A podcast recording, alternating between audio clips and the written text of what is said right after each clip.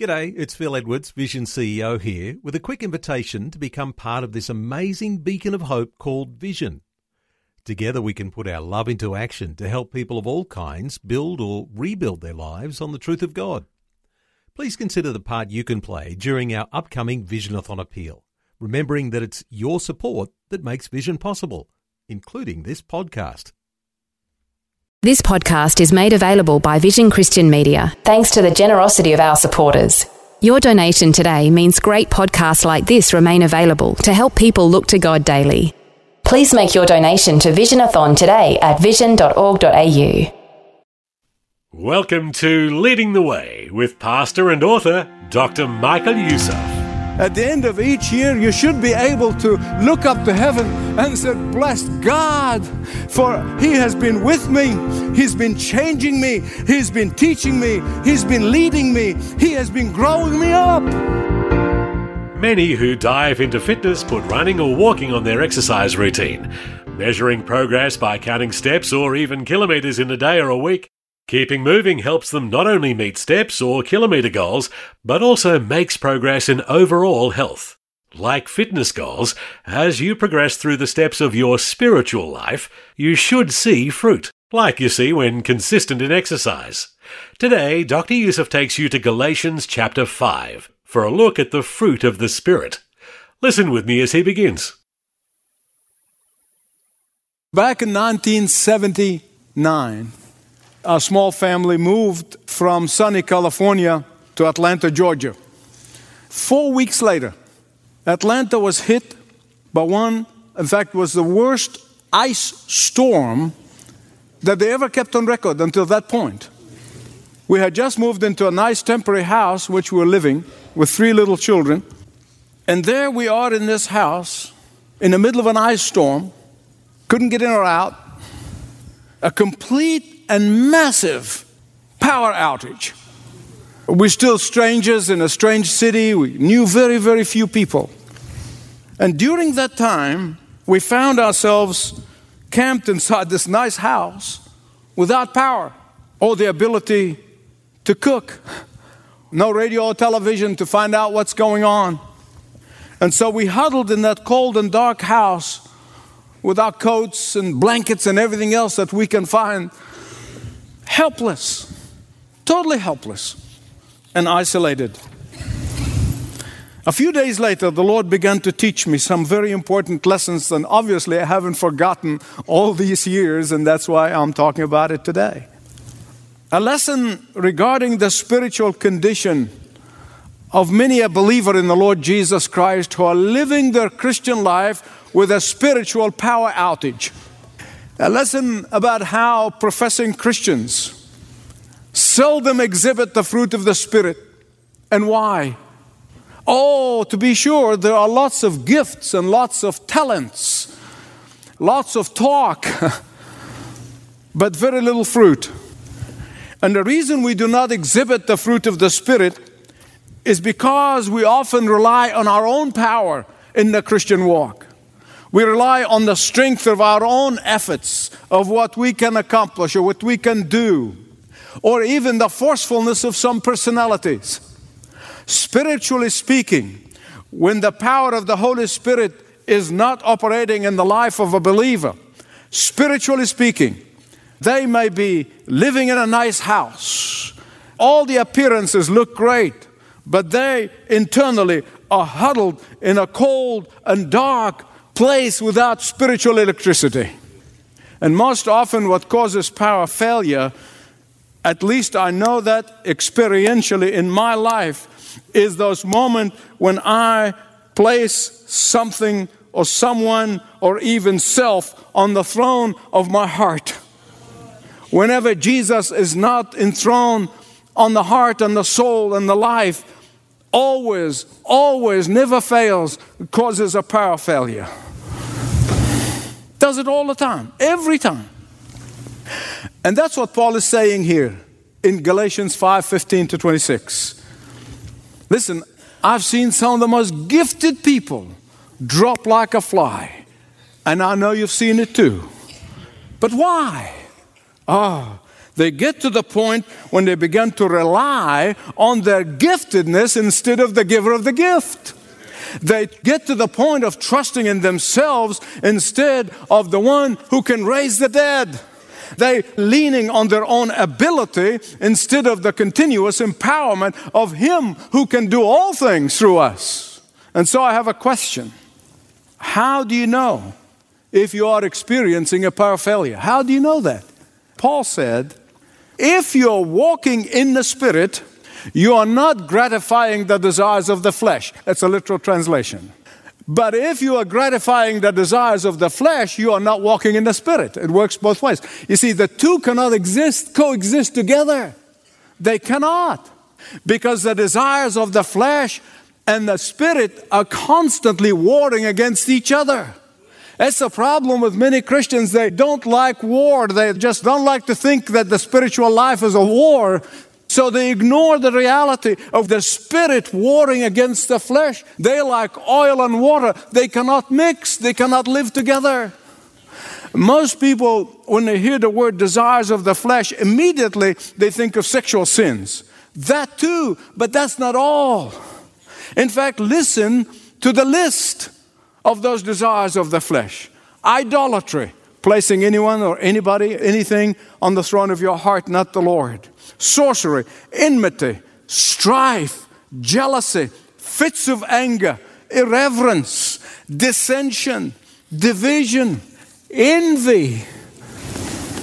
And so when you hear the desires of the flesh, you understand it's a lot more than just sexual sins. And Paul is saying here that when the Holy Spirit of God is in his rightful place, when the Holy Spirit's power is plugged in, when the house is wired correctly, then the desires of the flesh will become mute. It's going to be suspended. Remember again, it is not a matter of trying harder, it's a matter of having Christ formed in you. Probably some of you are asking the question how can I live up to my royal priesthood? How can I live up to that? How can I get plugged in all the time, day in and day out, moment by moment, and not lose power? Here's what I've got to tell you. First of all, you must come to the conclusion, and you live in that conclusion, that you cannot trust in your own efforts. You cannot trust in your own efforts. If you insist that you can do it, you will always experience power failure. Amen. This is a testifying. And knows the authority of the Word of God, but I'm testifying to you. There are two things that will always trip you one is pride, the other one is ignorance. Sometimes both. So I want you to look at verse 16 of Galatians 5. So I say, Walk by the Spirit, and you will not gratify the desires of the flesh. Another translation says, So I say, live by the Spirit, and you will not gratify the desires of the sinful nature. A grammar lesson. Verse 16 is in the present tense in the imperative mood. now, this is very important. This is a big deal. what does that mean? It means that this walking is not a once for all deal. It is not you walk down the aisle and you get zapped and you got it and now you can move on. No, no, no, no, no, no, no, no, no, no. The reason it is in the present imperative is because it is a continuous action. It is keeping on walking with the Spirit and in the Spirit. It is as constant as breathing. And I don't anybody who says I breathed yesterday, I'm not going to breathe today. It is only when you are continuously doing this will you not fall prey to the desires of the flesh. Here's something very important uh, you must understand.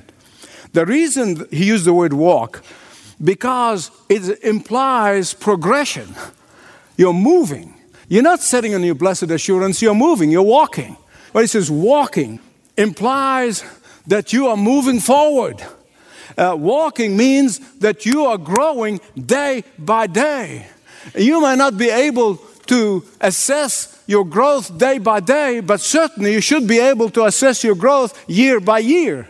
At the end of each year, you should be able to look up to heaven and say, Bless God, for He has been with me. He's been changing me. He's been teaching me. He's been leading me. He has been growing me up.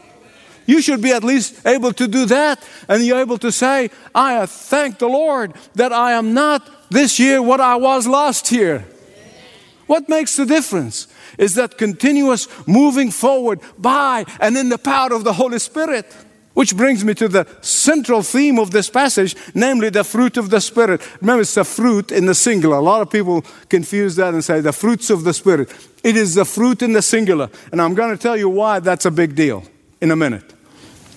So, what evidence, what evidence can you present to the court of your life? Don't forget about everybody else. That you got the court in your heart, in your life, and you're going to present some evidence to the court of your life. You're going to present evidence that you are growing in the Spirit, that you are exhibiting the fruit of the Spirit. Are you more loving, more peaceful, more joyful? That's the evidence the fruit of the Spirit. How do I acquire the fruit of the Spirit? By yielding more and more and more of my life to the control of the Holy Spirit. We've been seeing this throughout the series of messages. Yielding to the Holy Spirit, beloved, listen to me, is a decision of the will. And then God does the rest. You cannot just sit in your blessed assurance and say, Oh, fill me, Holy Spirit. Ain't gonna happen in a million years. Lots of people make that mistake. If that is possible, why would the Apostle Paul make it in a command form? It's in the imperative mood, it's a command. You see, the use of grammar is very important in the Greek New Testament. he is saying, as an order, as somebody commanding somebody who is at a lower rank, and he says, Walk. What's the response? Yes, sir. That's what he's anticipating here. You see, walking is an action. It's a movement, it's a forward motion. Not sitting on the sidelines, not straddling the fence, not being indifferent, not going to church 10 minutes late and leaving 10 minutes early and said, I did my thing. No, no, no, no, no. Walking must be making progress. But not only making progress, not only it's an action, but also it's a fight. That's what he said. It's a fight. It's a warfare. Verse 17. There's a war. The spirit and the flesh are at war with each other. Let me tell you something. Those who minimize that pay the price. Spirit is fighting with the flesh. In any war, there are only victors and victims. In any war, there are winners and losers. In any war, there's the quick and the dead. But here's the good news. Listen carefully. Here's the good news. I don't want you to get discouraged. Here's the good news. When you are walking in the Spirit, you are assured of victory. The spiritual warfare in the Christian life is the only warfare I know that you can be assured of victory ahead of time. You see, when you are led by the Spirit, controlled by the Spirit, you cannot lose. But if you try to live the Christian life based on your own effort, I've got to give it my best shot. I've got to, I mean, after all, we trained in school, we're the captains of our own ship and the masters of our lives and all that stuff. Let me tell you something put that out of your mind when it comes to the Christian life if you're totally reliant on your own ingenuity, if you look at your own accomplishment and say, Look what I've done and I can do this other thing, if you're relying on your own wisdom, Satan is not only going to eat your lunch, he's going to eat your dinner too. Thanks for listening to Leading the Way with Dr. Michael Youssef. Are you a new listener? If so, we'd encourage you to learn more about Dr. Youssef and the impact of this international ministry visit the website ltw.org. That's ltw.org. Now, back to Dr. Youssef as he finishes up today's episode from his Got Freedom audio series.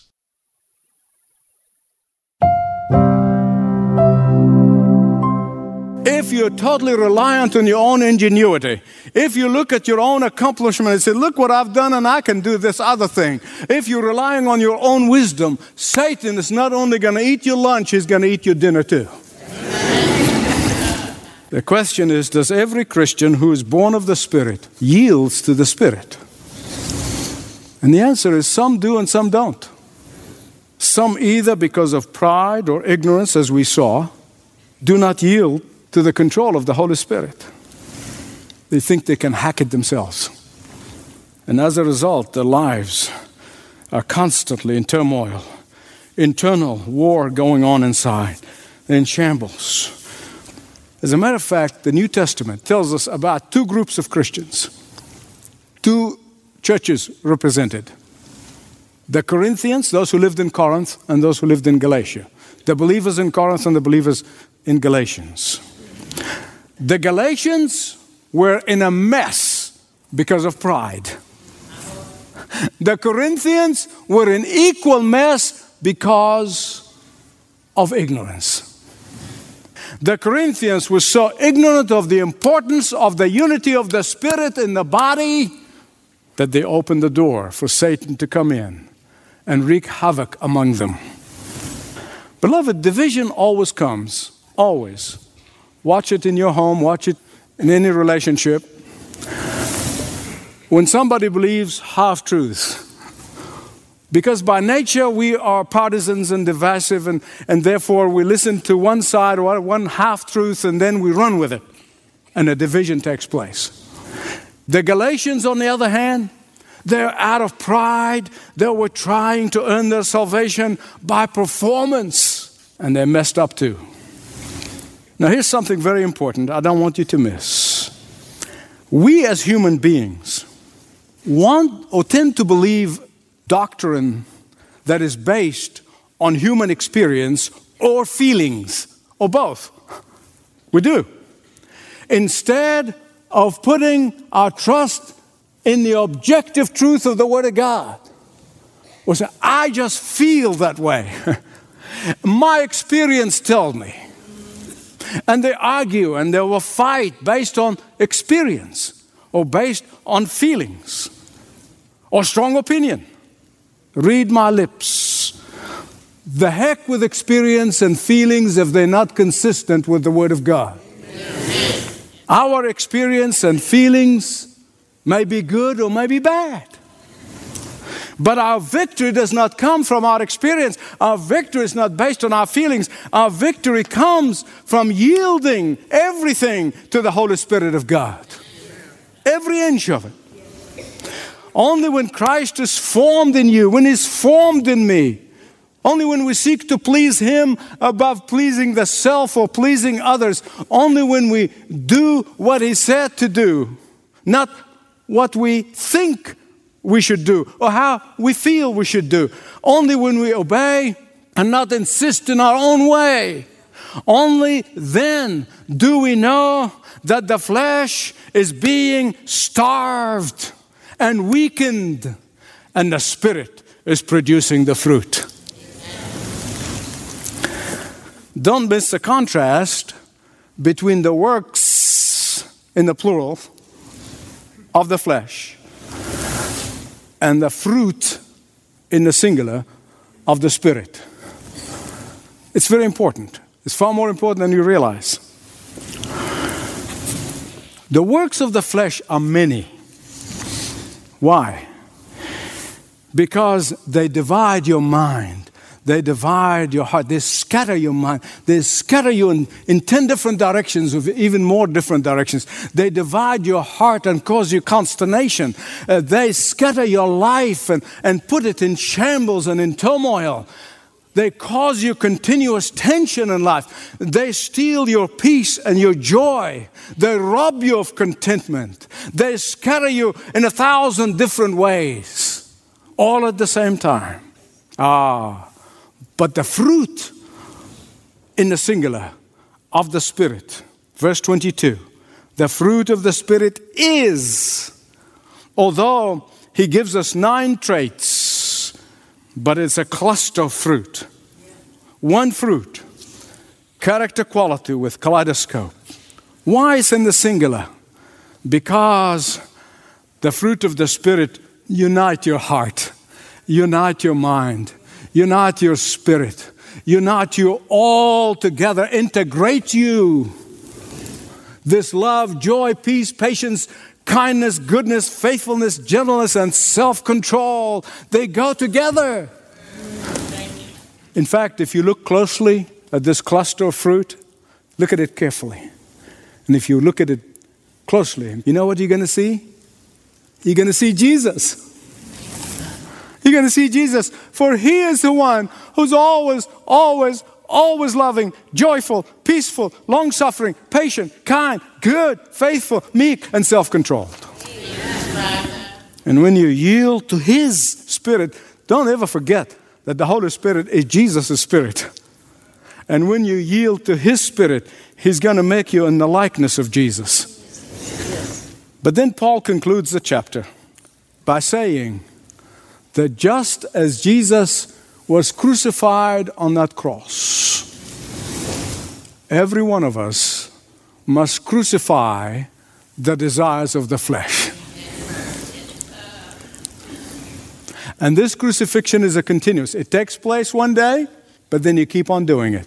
In fact, three things, very quickly, I want to tell you about crucifixions. Very, very important. Three things you must know. Crucifixion is done without any pity on the one being crucified.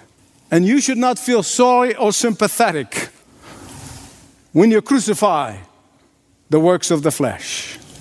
Secondly, crucifixion is very painful. It is very painful. And I know I'm talking to a postmodern culture where we want everything for nothing. And yet, the crucifying of the flesh is painful. But let me tell you this the pain cannot be compared with the joy and the peace that comes from crucifying the works of the flesh. The third thing I want to tell you is crucifixion is decisive. You must leave the flesh crucified. Don't take them out. Leave them there. Don't pick them out. Leave them on the cross. Until the day in the by and by, they will die. If you live by the Spirit, the works of the flesh eventually die. And the obvious thing is this after the crucifixion, there was a resurrection. And every time you crucify the works of the flesh, you're going to experience resurrection in your life. Power like you've never experienced before. Joy and peace that nobody can understand except you and the Lord. Father, it is my plea, whether it be the speaker or the listeners, help us to live day by day. Every time we take a breath that we are crucifying the flesh and surrendering to the Holy Spirit. For it is His power that we need, His power that we long for. And the, His power is what the world want to see the difference in us. This plea I make for me and my friends, for Jesus' sake. Resurrection follows crucifixion. A great reminder from Dr. Michael Youssef on today's Leading the Way. Thanks for listening.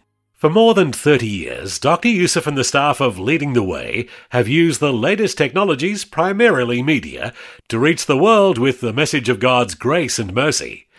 It all began at a local church in the city of Atlanta, quickly growing into a national and then international radio, then ultimately television program. In fact, today, Dr. Youssef can be heard in 27 languages across six continents on radio, TV, and digital platforms. In fact, we recently received a very touching email from a man in Iran. Allow me to summarize. He tells us he only knows a few Christians in his area, and they cannot freely discuss their faith because of how Christians are persecuted for rejecting Islam. But he's very happy that he can listen to Leading the Way each night through technology and longs to read his own Bible.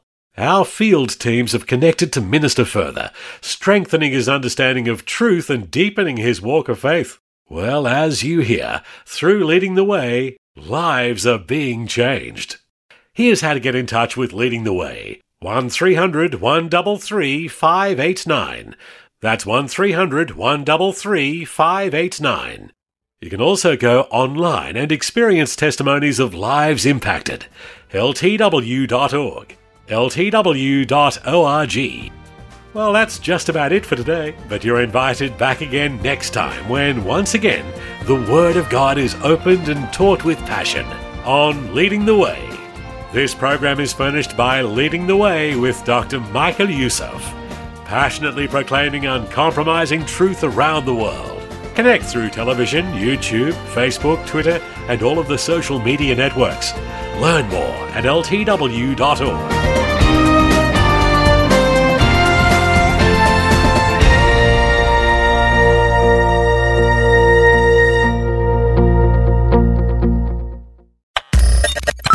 for taking time to listen to this audio on demand from Vision Christian Media.